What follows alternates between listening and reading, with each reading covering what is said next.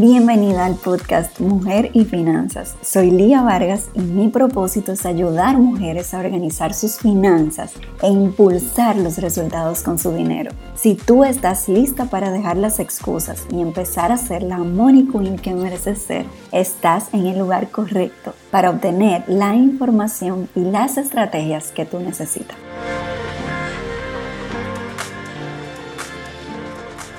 Bienvenidas a este nuevo episodio del podcast Mujer y Finanzas. En el día de hoy tenemos una invitada muy, muy especial y un tema que de verdad nos va a aportar muchísimo, sobre todo para las mamitas que están en espera, embarazadas, o si tú conoces a alguien que está embarazada, o si planeas en un futuro tener hijos.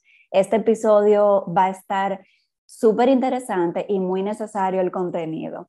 Hoy vamos a hablar del tema de la lactancia materna y cómo nos puede apoyar en el ahorro familiar. Muchas veces cuando estamos embarazadas, lo primero que nos dicen es prepárense para el gasto en pamper y leche. Eso es como lo más común que te dicen. Pero resulta que eh, las mujeres venimos diseñadas para lactar y en la mayoría de los casos, exceptuando algunas excepciones muy, muy particulares, todas podemos lograrlo con una debida información y, de ser necesario acompañamiento para poder lactar a nuestro bebé. Y esto implica, aparte de otros beneficios que vamos a ver hoy, también un ahorro en el bolsillo para la familia que de hecho va a tener muchos cambios con la llegada de un nuevo bebé. Hoy tenemos a Génesis Noel de Madres Mil que nos acompaña. Génesis es asesora eh, de lactancia, especialista en estos, en estos temas y acompaña mamás también en estos temas. Génesis, ¿cómo estás? Hola, ¿cómo están todas chicas? Súper agradecida de que me hayas invitado a hablar de este tema tan bonito y que claro que sí forma un ahorro para la familia, lo que es la lactancia materna. Eh, yo soy Génesis Noel, mi cuenta es arroba madresmil, como muchas me conocen. Soy dula posparto, asesora en lactancia materna, formada por varias entidades como ESCAPA, la Comisión Nacional de Lactancia, y con una especialidad en lactancia materna y salud mental por el Instituto Europeo de Salud Mental Perinatal. También estoy formada en alimentación complementaria en bebés a partir de los seis meses. Wow, o sea que señores, hoy venimos con una invitada poderosa que realmente tiene información oficial y certificada, que es muy importante, porque para hablar de estos temas, eh, contar con una profesional capacitada es muy, muy, eh, o sea, hace la diferencia. Entonces, Génesis, cuéntanos, además, si tú has tenido alguna experiencia personal con la lactancia, también además de tus certificaciones y tu capacidad profesional de manejo de estos temas? Bueno, yo soy madre de tres princesas, eh, Miranda, Amanda y Alana. Entonces yo tengo ya tres lactancias. Con Miranda lacté un año y siete meses. Con Amanda lacté un año y dos meses. Incluso lacté estando embarazada. Y ahora con Alana llevo ya ocho meses de lactancia este mes. O sea que de experiencia lactando ya llevo tres y cada experiencia es muy bonita, diferente, pero muy bonita las tres. Wow, y tú hiciste lactancia tándem también. Sí, en el embarazo. wow. Eh, bueno, entonces chicas, nada, Génesis además de saber de lo que está hablando, también tuvo la experiencia personal. En mi caso, que soy la coach de finanzas, también lacté a mi bebé por dos años y un mes. Y, y, es una experiencia muy bonita y sí es posible. Muchas veces pensamos que son unas eh, privilegiada que pueden lactar, pero eso no es así, ¿verdad que no, Génesis? No, la lactancia muchas mujeres piensan que es un privilegio, que es cosa de pocas mujeres y realmente no. Todas eh, podríamos lactar. Él dice que el 95% eh, de, la, mundial de mujeres podrían lactar exclusivamente a sus bebés. El otro 5% tal vez no podría lactar exclusivo, pero sí mixto. O un 1% tal vez no podría lactar. ¿Cuáles serían estas mujeres que de verdad no podrían dar ninguna gotita de leche? Estas son las madres de bebés, perdón, que no podrían lactar a sus bebés porque sí te pueden producir. Estas serían las madres con bebés galactosémicos, que es una enfermedad sumamente rara, súper extraña, de un millón de bebés tal vez te puede aparecer un galactosémico, yo no conozco al primero, o madres que tienen una mastectomía doble previa, estas madres serían del 1% que no podrían lactar a sus bebés, pero de ese 5%, a una, aún una madre con una enfermedad extraña como una hipoplasia mamaria podría lactar a su bebé, incluso mixto. Madres adoptivas también podrían lactar a sus bebés, incluso siendo mixtas. Hay madres adoptivas que sin haber dado a luz han podido incluso ser madres lactantes exclusivas. Wow. Eh, genial, esa, eso ahí, esa información que muchas veces no sabemos. Y sí, a veces consideramos como que, ay, fulanita da mucha leche, como que es algo especial de esa persona, pero ya vemos las estadísticas que Génesis nos comparte que pueden darnos mucha luz con el tema para introducir. Entonces, eh, Génesis, vámonos un poquito a los números y al tema del dinero, que es uno de los temas que, que tenemos en mente cuando estamos esperando un bebé. Entonces, cuéntanos en el tema de, del ahorro. ¿Cuánto se puede gastar, por ejemplo, una familia que dé fórmula solamente? ¿Cuánto pudiera? yo sé que varía porque la fórmula tiene diferentes precios, pero ¿cuánto pudiera ser ese ahorro estimado?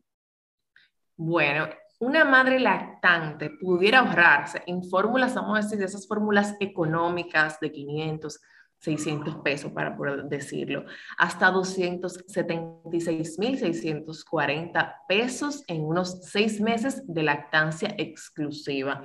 Eso sin contar el gasto de agua, eso sin contar el gasto en biberones, eso sin contar el gasto que, se, que implica, por ejemplo, hasta en luz, porque para uno dar la fórmula que sea totalmente estéril, hay, que calentar el agua.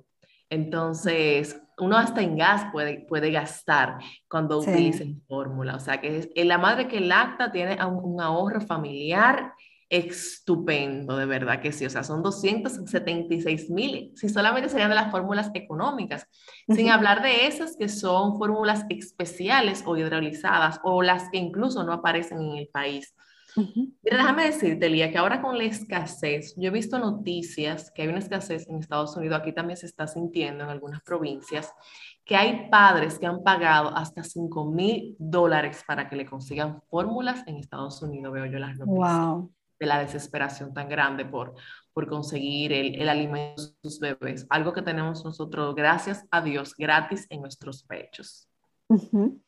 Wow, eso es una situación difícil, sí, en este momento.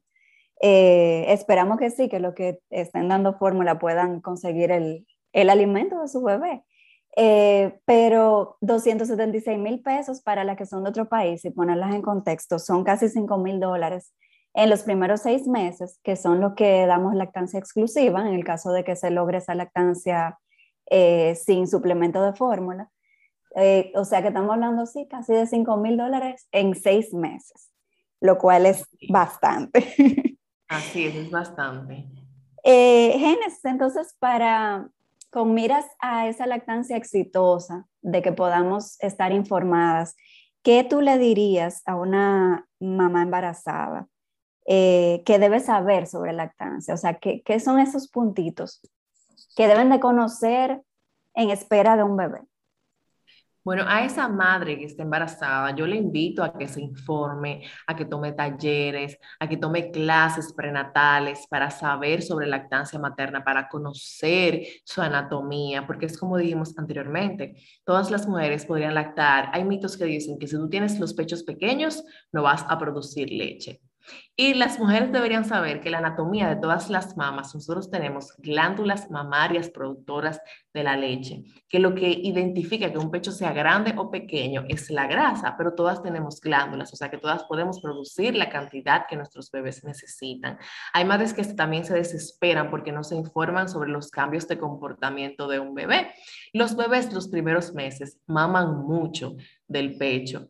¿Por qué? Porque la leche materna es algo tan rico, tan nutritivo que se absorbe rápidamente. O sea, es como que tú te comas una comida saludable a una comida que no es tan saludable que tu cuerpo va a tomar más en digerirlo. Entonces, la leche materna se puede digerir entre unos 30 a 90 minutos, a diferencia de la fórmula que es un poco más pesada y el bebé pudiera más tota, durar más en digerirla. Entonces, que dice, no, es que no se llena con la teta, no, lo que pasa es que la leche maternal se tan nutritiva, el bebé necesita más tomas del pecho. También entender que un bebé pequeño, no solamente se va a pegar del pecho porque tiene hambre. Ellos, la, la, teta es un vínculo para el bebé, un vínculo de amor, un vínculo de si está dolorido, eh, se va a sanar su dolor cuando toma del pecho, necesita a mamá. O sea, cuando el bebé se pega, significa muchas cosas para el bebé.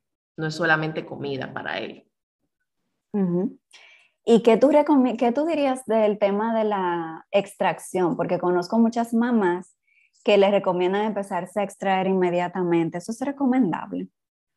Bueno, con las extracciones, si tu bebé nace a término, si tu bebé se está pegando correctamente del pecho, no es necesario iniciar extracciones. Hay madres que sí las necesitan cuando tienen un bebé que se fue a natal, ya sea por una situación de salud, como que el bebé, eh, una ictericia, una bilirrubina alta, un bebé nacido prematuro. Estas madres sí necesitarían hacer extracciones desde el primer día. O una madre que ya eh, se conozca que tiene una sobreproducción, hacer pequeñas extracciones puntuales para evitar la mastitis. Pero una madre que tenga su bebé y el bebé se esté pegando correctamente del pecho, por lo menos en las primeras seis o siete semanas, no le recomendaría iniciar extracciones. ¿Por qué? Porque su cuerpo va a empezar a producir de más. O sea, puede provocarse una sobreproducción. ¿Qué es esto? Tu cuerpo se tiene que adaptar a lo que tu bebé está demandando. O sea, él tiene que entender cuánto es que tu bebé necesita. Si tú en esas semanas donde el cuerpo está en adaptación, empiezas con extracciones frecuentes, le vas a decir al cuerpo que incluso puede tener, tienes dos bebés o tres bebés. Entonces tu cuerpo siempre va a estar muy sobrecargado y esto te puede traer mastitis, ductos tapados, otras infecciones. Entonces lo más recomendable es que dejes esas primeras seis a siete semanas para adaptación en la lactancia, para conocer lo que necesita tu bebé, para adaptarte tú también, porque también es pesado tú empezar con un extractor cuando tienes a un bebé que está demandando tanto. Sí, eso es cierto. Y tú... Em, tú recomiendas lo que algunos pediatras le indican a mamá de que pega los 10 minutos eh, cada tres horas, por ejemplo, 10 minutos de cada lado, 5 minutos de cada lado, eso que se escucha eh, en, en, algunos profesionales de la salud, eso es recomendable a nivel de lactancia. No es recomendable, es un mito muy arraigado de la medicina de pegar 15 minutos de un lado, 15 minutos del otro. No, el bebé debe tomar lo que él necesite. Hay bebés en el pecho que te van a durar 20 minutos, hay unos que te van a durar 15 minutos, otros 45 minutos, porque cada bebé tiene una succión distinta. Entonces, esas primeras semanas, donde ellos están muy pequeñitos, los primeros meses, van a mamar de una forma más despacio, más lenta, que están aprendiendo. Entonces, cuando tú a ese bebé le dices, no, te voy a dar cada tres horas, ¿qué va a hacer tu cuerpo? El que debe entender cuando necesita tu bebé, que va a bajar la producción y no va a estar a la demanda de tu bebé. Entonces, ese bebito eh, que a las tres horas está ya muy hambriento, se te va a llenar de gases, porque ¿qué pasa? Cuando el bebé está en llanto, en desesperación, va a tomar de una manera más agitado y se te puede llenar de gas. Entonces tú le estás provocando dolores a tu bebé. Estás bajando tu producción y también puedes causarle a tu bebé una desnutrición, porque ese bebé en los primeros seis meses solamente va a tomar pecho, entonces el pecho le calma la sed y también lo alimenta. Entonces la alimentación del pecho debe ser a libre demanda siempre, hasta el destete debe ser a libre demanda del bebé. Y claro, si la mamá necesita, muchas veces le digo también a libre demanda de la mamá, porque ustedes necesitan descargar los pechos, entonces tiene la libertad de pegar a sus bebés, pero no, o sea, el bebé debe durar lo que él necesite en cada pecho y sin horario, porque nuestra teta no es transparente, entonces uno no sabe cuánto toma nuestro bebé en cada toma. Y no es verdad esas apps que te dicen de que, ay, él tomó tanto, eh, que no sé qué, no, no crean en eso, o sea, le den el pecho a libre demanda y ustedes van a ir viendo los cambios positivos en su bebé. Eso es súper importante para una lactancia exitosa, o sea, que sea cada vez que el bebé quiera y la cantidad que quiera. Ellos mismos saben y, y se despegan solitos. Claro Así es. Entonces, eso es uno de los puntitos que pudiera interferir en una, en una lactancia eh, adecuadamente establecida, digamos. Entonces, ¿cuáles otros retos, Génesis, tú ves que comúnmente pueden pasar, que pueden impedir o, o desmotivar a mamá para seguir dando pecho? Bueno, primero están los retos familiares, eh, esos mitos de tú no puedes estar comiendo mientras das el pecho. Imagínense a estas madres que no pueden comer las comidas que les gusta, que tienen que llevar dietas estrictas, se van a sentir mal y, y se van a sentir desesperadas en la situación, porque, o sea, le hacen pensar que la lactancia es un sacrificio y no debe ser así, debe ser algo placentero. Entonces, es uno de los mitos. Puedes comer lo que tú quieras, en la lactancia hay bebés que sí presentan una alergia a la proteína de la leche de vaca porque la caseína sí pasa por la sangre y lo que pasa por la sangre llega a la leche, pero en general puedes comer lo que tú quieras, lo que te caiga bien, eso es lo primero. Puedes comer también cuando das el pecho, porque hay madre que me dice, yo estoy pasando hambre porque me dicen que yo tengo que esperar minutos para comer luego de dar el pecho. No, no es cierto, tú puedes comer mientras das el pecho. O sea, la lactancia es algo, es un vínculo que hay que disfrutar, o sea, no es un sacrificio, no es una tortura. También le dicen, la lactancia te tiene que doler, te tiene que doler, te tiene que formar ampollas, un callo para que el pecho se le, se le destapen los conductos. Es falso, si hay dolor, está ocurriendo algo, esos son de los retos de la lactancia, hay que tener un buen agarre para pegar al bebé al pecho. La lactancia es natural, pero es aprendida. Es aprendida como aprender a caminar, entonces no aguantar dolor. También a las madres le presentan bebés con frenillo lingual, que es otro reto que te puede presentar la lactancia. Eso es algo que se trabaja. Ya tenemos muchos eh, profesionales capacitados en el área que pueden determinarlo y que pueden eh, ayudar al bebé en esa área, haciéndole una mini mini incisión, porque no voy a decir cirugía porque es algo muy sencillo y ese bebé está mamando el mismo día. Y si es menor a seis meses, o sea, se hace incluso sin anestesia rápido y pegan al pecho inmediatamente. Entonces, yo diría que los mitos es uno de los retos más grandes que tienen las madres. También en el sector laboral, es un reto muy grande para las madres porque no todos eh, los lugares tienen espacios adecuados para que las madres puedan lactar, eh, no, no respeta también las leyes de lactancia. He escuchado que ni siquiera le quieren dar el tiempo estimado. Entonces son de los retos que pueden presentar y eso es lo que debemos trabajar. Que cada lugar tenga espacios adecuados de extracción, espacios higiénicos, que la madre no tenga que ir a un baño para extraerse, que es lo más antihigiénico del mundo y que muchas deben recurrir a eso porque no tienen el lugar que los empleadores respeten la ley, las leyes, en el sector público se dice que tenemos seis meses luego de ingresar a trabajar de permisos de extracciones. Serían diariamente 60 minutos que se dividen en tres tiempos de 20 minutos. Entonces, ya ese tiempo culminaría más o menos a los 10 meses del bebé. Y en el sector privado es un año completo que tienen las madres para poder hacer sus extracciones. Así es. Eso quiero comentar algunos puntitos, por ejemplo, del frenillo, eh, por si alguna mamá le pasa en su momento. A mí me pasó con mi bebé y siendo mamá primeriza, para mí fue difícil tomar la decisión y lo retrasé como una semana. Y yo te, te puedo decir que el procedimiento cuando están pequeñitos, como dice Génesis, es muy sencillo si lo hace un profesional capacitado, especializado. O sea, que no, no hay que tener temor por eso. Si, si tú te diriges a un buen profesional, claro, eso es algo que se cura rápido. Ellos prácticamente no, no se quejan luego del procedimiento, por lo menos eso fue en mi caso. Y ayuda, o sea, la diferencia, señora del cielo a la tierra, con el tema del, del frenillo luego que se corrige. Eh, y con el tema del trabajo, hay muchos retos y, y me consta porque por un tiempo apoyé a, mamás, no a nivel profesional como genes, pero como mamá lactante, a algunas mamás. Y yo sé que hay muchos casos difíciles, pero también sé que cuando tú estás decidida, tú puedes encontrar la manera, en la mayoría de los casos, quizá hay algunas excepciones, pero sí se puede encontrar la manera. Y algo muy importante es que cuando levantamos la voz de forma respetuosa y conocemos nuestro, nuestras leyes, eh, y lo que nos, o sea, lo que estipula la ley y, es nuestro derecho, ahí podemos hablar de forma respetuosa sobre esos derechos e incluso hacer conciencia porque hay empresas que no saben nada sobre lactancia. Todavía es un tema en el que estamos trabajando, que cada día es más, eh, hay más información, hay más recursos, pero todavía estamos en ese proceso. Así que si tú estás lactando, trabajas, tú eres una voz, tú puedes ser una voz a favor de la lactancia y de ir logrando esos cambios en nuestra sociedad que ya están ocurriendo y que sé que van a seguir progresando con Dios adelante. Eh, Génesis, si pasa alguno de esos retos que tú mencionaste, ¿qué debe hacer una mamá?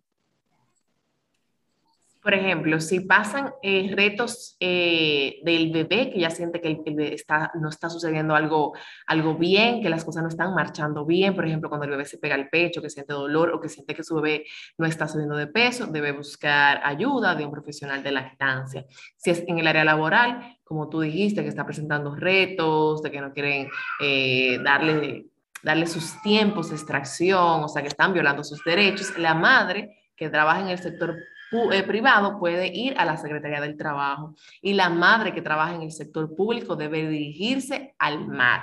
Porque yo tengo madres que me dicen eh, en el sector eh, público, no, yo tengo que ir a la Secretaría de Trabajo. No, los que dirigen el sector público es el MAT, el Ministerio de Administración Pública. Genial, ya saben, chicas. Wow, eso yo no lo sabía, que yo tenía una, un área específica también. buenísimo.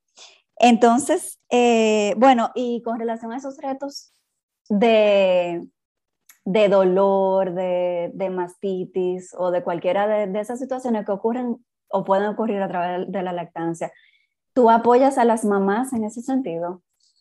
Claro que sí, como dije eh, ahorita, o sea, si tú sientes que tu bebé no está subiendo de peso con la lactancia, de que los primeros días tú lo ves muy amarillo, que hay ictericia, que es por inanición, o sea, por no ingerir la cantidad suficiente de leche, lo mejor es acudir a una asesoría de lactancia en conjunto, claro, con el pediatra, avisar siempre al pediatra eh, lo, que usted, lo que tu bebé esté presentando de salud, pero si tiene que ver con lactancia, es mejor buscar una asesora de lactancia antes de ya rendirte y acudir a la fórmula. Yo trabajo con madres con bebés con frenillo, dolor al amamantar, mastitis, ductos tapados, ingurgitaciones, relactaciones, porque hay madres que deciden relactar a sus bebés y pueden hacerlo.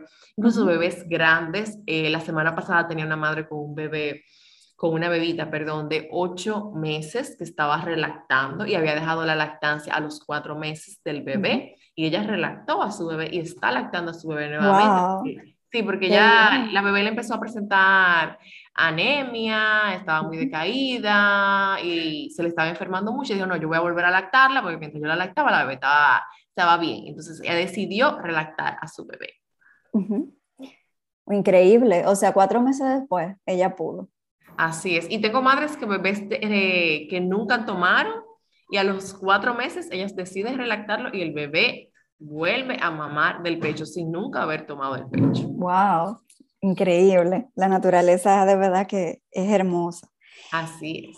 Génesis, y bueno, por el lado eh, igual de las finanzas, el ahorro, ¿hay algún otro gasto que la lactancia pudiera apoyar? Por ejemplo, en el tema de la salud, ¿es un mito o es una realidad que la lactancia puede apoyar a las defensas de, de un bebé? De forma positiva. Claro que sí, totalmente. La lactancia materna tiene inmunoglobulinas que protegen al bebé de muchísimas enfermedades virales, enfermedades respiratorias, también enfermedades graves como es la leucemia, la lactancia materna baja las, probabilidades de que el bebé la padezca. Es verdad que los bebés no son inmortales y se pueden enfermar, pero bebés que son lactados es comprobado científicamente que se enferman menos, o sea que vas a gastar en menos en gastos médicos o que se recuperan aún más rápido sin muchas intervenciones. O sea, llevarlos a internamiento es muy raro en un bebé que es lactado. Buenísimo.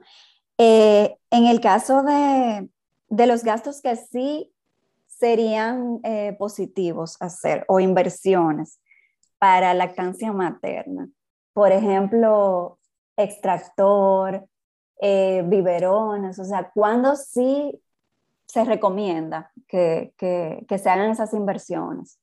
Ok, si tú eres una madre que sabes que ya a los tres meses, eh, que más o menos el tiempo que tenemos aquí, 14 semanas, tres meses y dos semanas, vas a ingresar a laboral, necesitas hacer la inversión de un extractor eh, eléctrico, te lo recomendaría. Si no, bueno, un extractor manual te va a funcionar, pero el extractor eléctrico es más rápido. Hay muchas marcas buenas y marcas eh, que pueden ser también más económicas que otras, dependiendo de, de cuál es tu, eh, lo que, bueno, lo que tú tengas para gastar, vamos a decirlo así. Y le recomendaría a esas madres también que utilizaran frascos recolectores que sean reusables.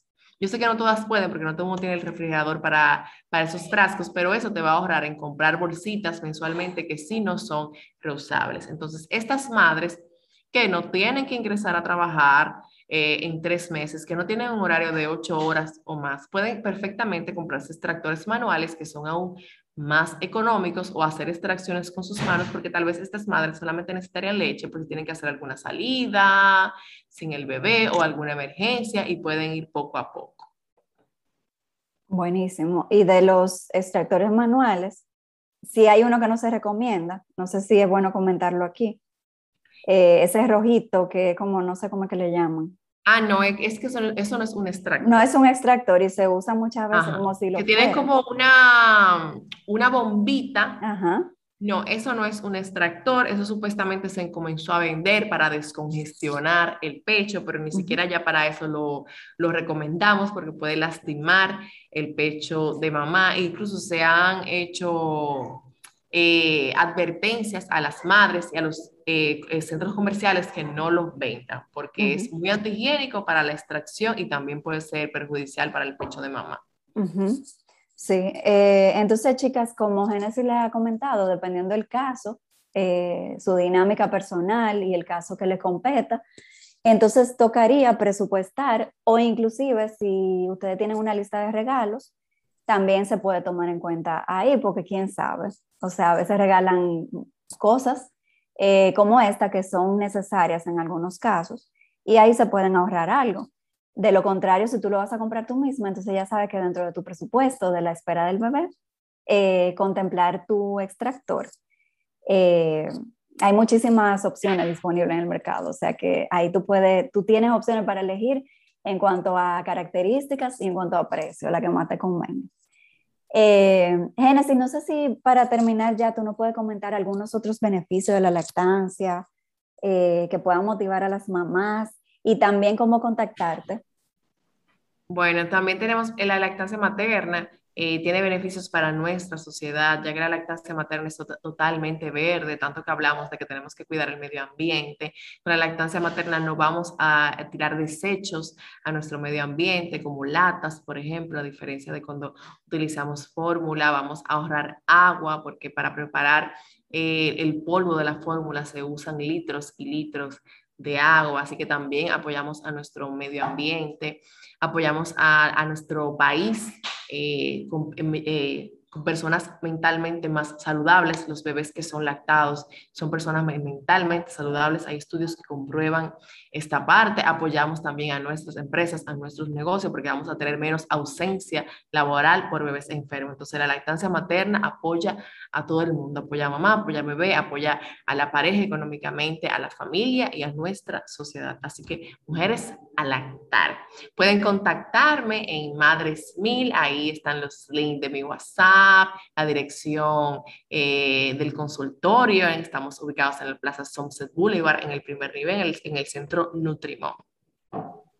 Génesis está en Santiago, pero entiendo que tú también ofreces ayuda virtual en algunos casos. Claro, ofrecemos ayuda virtual para las madres en cualquier parte del mundo. Genial. Génesis, querida, pues muchísimas gracias por estar con nosotras hoy en este episodio. Esto es demasiado valioso, yo sé, para, la, para las mamás, las familias y como tú dices, la sociedad también, para apoyar este tema. Muchísimas gracias a Tilia por la invitación. Siempre, gracias a ti por estar. Chicas, gracias a ustedes también por, por escucharnos hasta aquí. Y ya saben, les voy a dejar el link abajo de Génesis para que puedan seguirla y, y ver su contenido, que buenísimo. Así que nos escuchamos en el próximo episodio. Chao. Chao, gracias. Gracias por escucharme. Mi misión es impactar la mayor cantidad de mujeres que sea posible. Y si este episodio te ayudó de alguna manera, puedes ayudarme a lograrlo con solo publicar un pantallazo del podcast en tus redes sociales. Si necesitas más apoyo, te invito a seguirme en Instagram como arroba mujerfinanzas. Te espero.